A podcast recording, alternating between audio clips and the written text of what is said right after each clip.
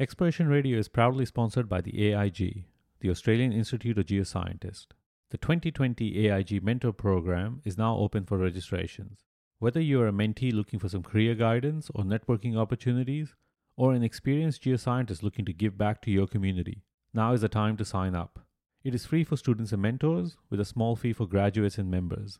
You need to be an AIG member, but the application process is easy and pretty straightforward. And also remember, becoming a member of the AIG means you're also supporting things like this podcast. For more information on the mentor program or the AIG itself, visit aig.org.au. That is aig.org.au. Registrations for the mentor program close 31st March. Hi, my name is Ahmad. Hi, my name's Steve. And welcome to Exploration Radio, a podcast focusing on the past, present, and the future of exploration.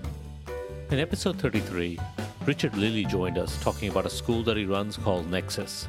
Richard and his team realized that there was a gap in what skills graduates were taught in universities and what skills they actually needed when they were working in industry. So, the Nexus School focuses on teaching undergraduate students the practical skills they will need to have a successful career in the industry. But they don't just teach them the skills that are relevant now, they also teach them the skills that may be relevant in the future. If you missed that episode, I highly recommend you check it out. In our interview with Richard, we got onto a tangent talking about how the Uncover program helped play a role in getting Nexus set up. For those of you that don't know, Uncover was a national program set up in Australia. The key theme behind the program was that it seemed more and more likely that additional mineral discoveries in Australia would be made in areas where surface exploration methods would not work, and that a whole new way of exploring for deposits in the subsurface had to be created. To be more successful at finding deposits deeper in the subsurface, we would have to develop new technologies, create new ways of working, collect new data sets, and ultimately learn new skills. The idea for Nexus came out of this last point.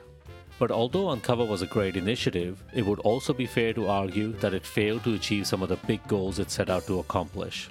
Rather than it being a collective push by everyone to change the way the industry did things, it has now broken up into different factions that are all going down their own paths. In our discussion with Richard on Uncover, we talk about whether this end result is a good thing and why did Uncover fail to achieve some of its big goals. This discussion did not fit the theme of episode 33, but it was still a great discussion with wonderful insights. So we decided to release it as this mini episode. Hope you guys enjoy it.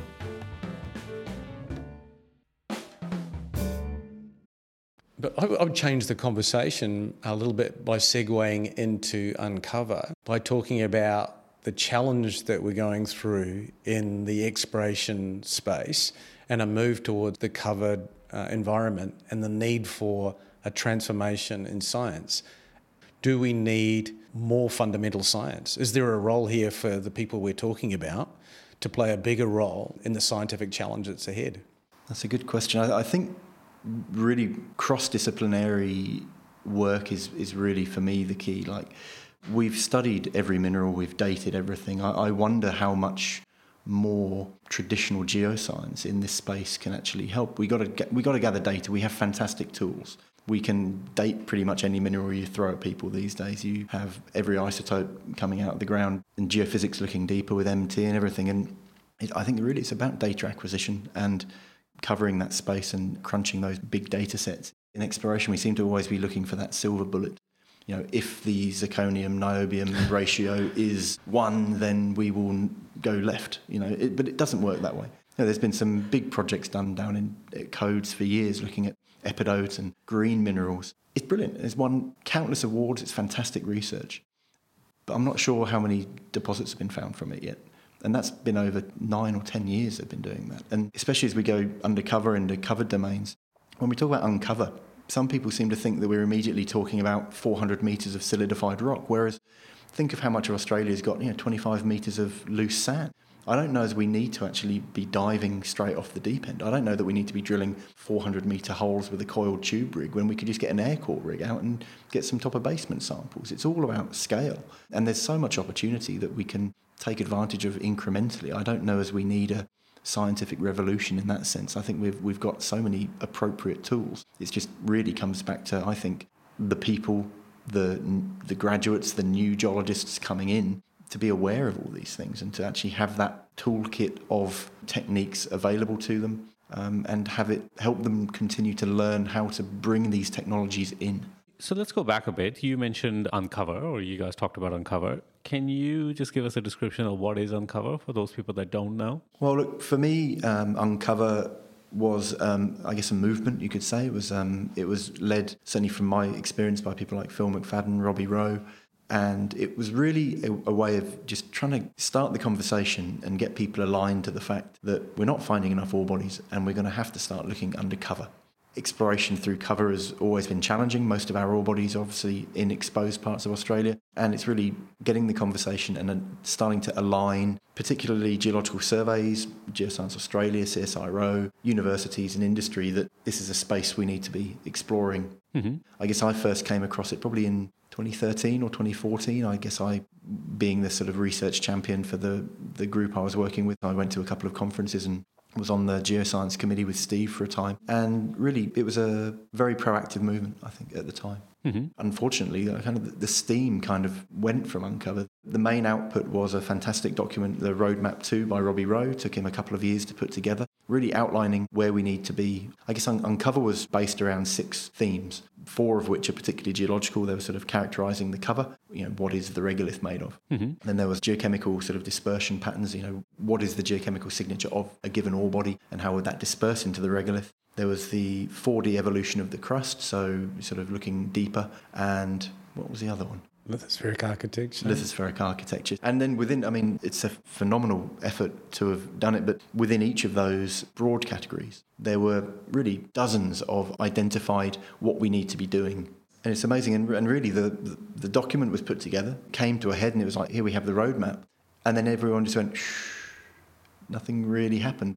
And then I guess in a positive way, many of the aspects of Uncover were picked up by, I guess, Geoscience Australia have got their big Northern Australia program. The MinEx CRC has picked up a whole bunch of the other stuff as well. But I guess what that meant was that the government thought that, well, we've funded the CRC and GA are doing that, so we've done it, right? Okay. Like job done. Yeah, which really killed it. And it means that the roadmap still exists as a document and I'm sure that in five years' time, someone will say, Oh, we, we need to do something about this exploring undercover. And then people will pick up the roadmap and say, We did that. Robbie did that. And we've sat on it.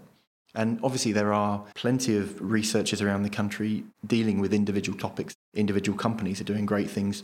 At least there is a document there, and that's kind of what it ended up being. But has it played a role in agitating change as a sort of overarching philosophy? From my perspective, I see for example, the Geological Survey of South Australia, um, Steve Hill, who was the director of the survey at the time, he essentially took it on board 100%. He realigned the, um, their departments are set up around those themes.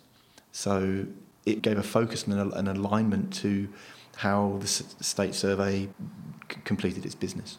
So they've kind of set up their functions essentially based on those kind of different themes. Absolutely. And I think, well, you'll have to ask them, but from an external viewpoint, it seems to be working fairly well. I think they're, they're doing some great work. The, the, Geological Survey of South Australia, I think, punches well above its weight um, in terms of um, the output that they have. Mm-hmm. I think it also got other surveys in Eastern Australia sort of on the same page. Mm-hmm. Um, certainly leading into the MinEx CRC, which has got quite a lot of survey involvement. Um, certainly you see that alignment there. Did it get universities aligned? I think universities will generally align with the dollar sign. And if there's a dollar sign to align to, they'll they'll go for that pretty well. I'm not you know I'm not trying to be too negative about it. They've got to find funding, but um, we're going to have to edit that one out. No, I'm just kidding. no, um, but do you think you know? You said the Uncover program, like you had all this team, you had all this movement, and then it kind of stopped. Do you think part of that was that there were too many players involved? Oh, that's a good point. I mean, I hadn't thought of it quite like that, but quite possibly. Like it's um, individual companies or research institutions have taken what they want from it and are running with it.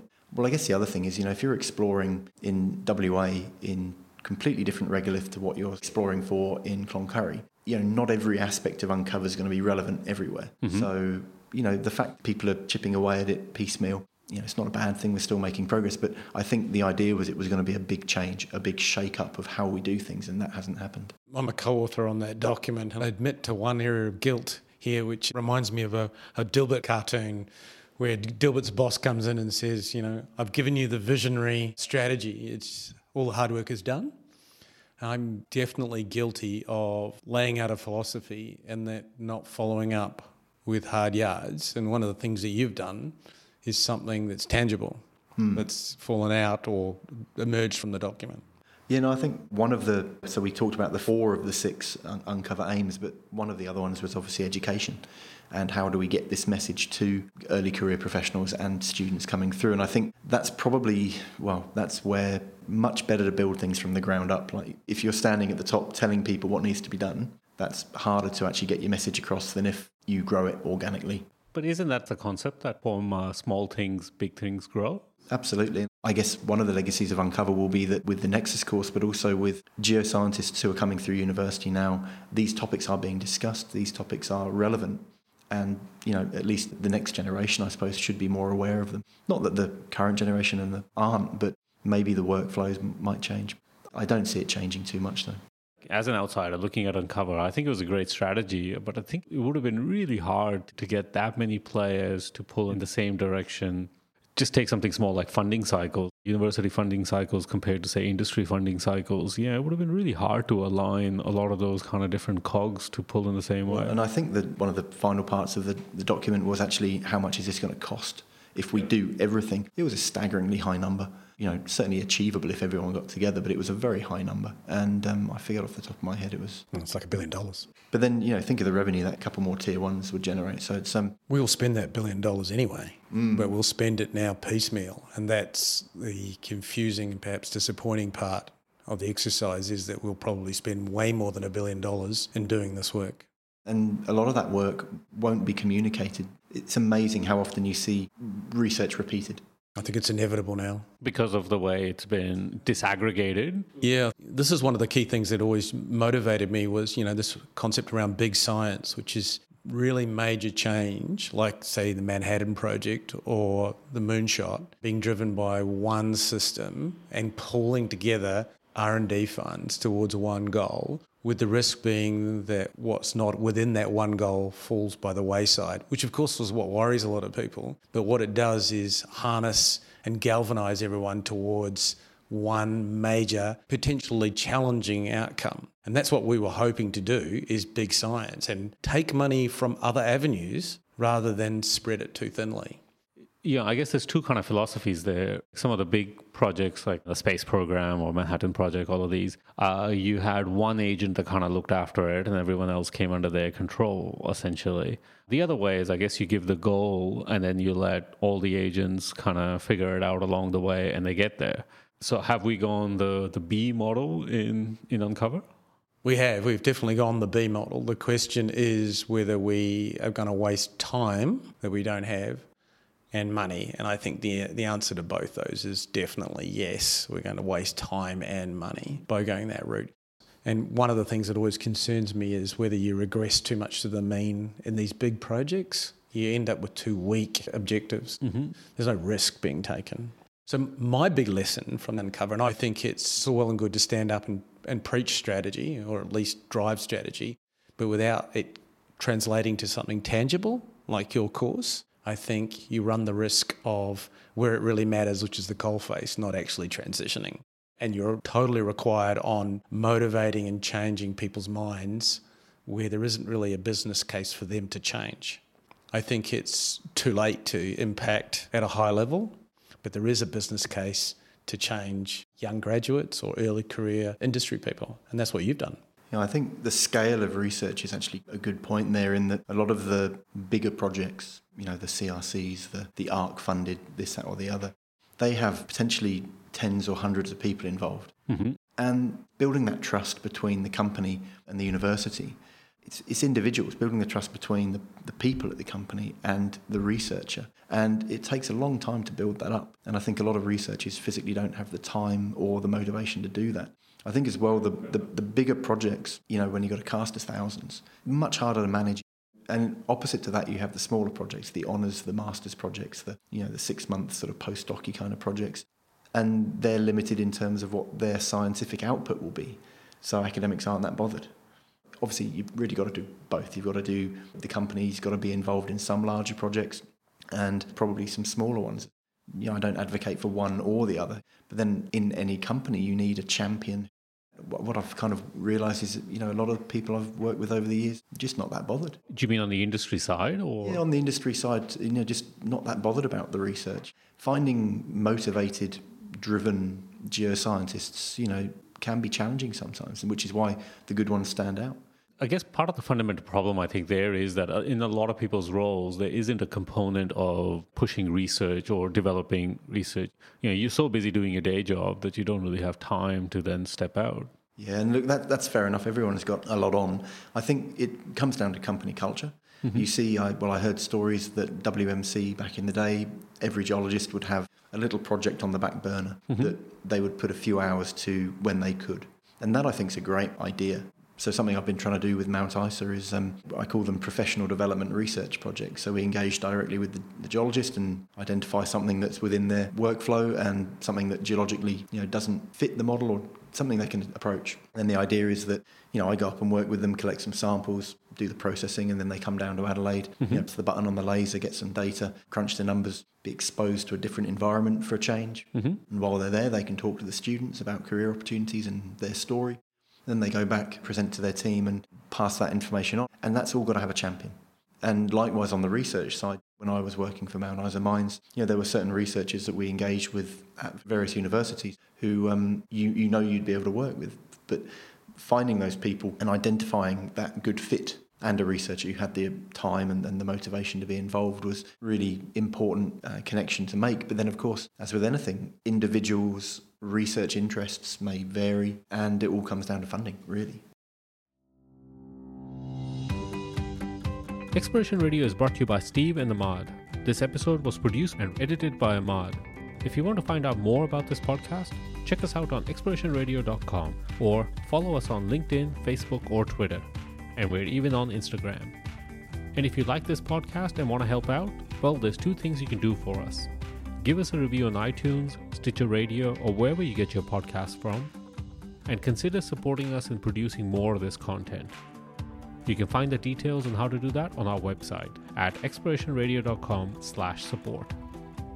Until next time, let's keep exploring.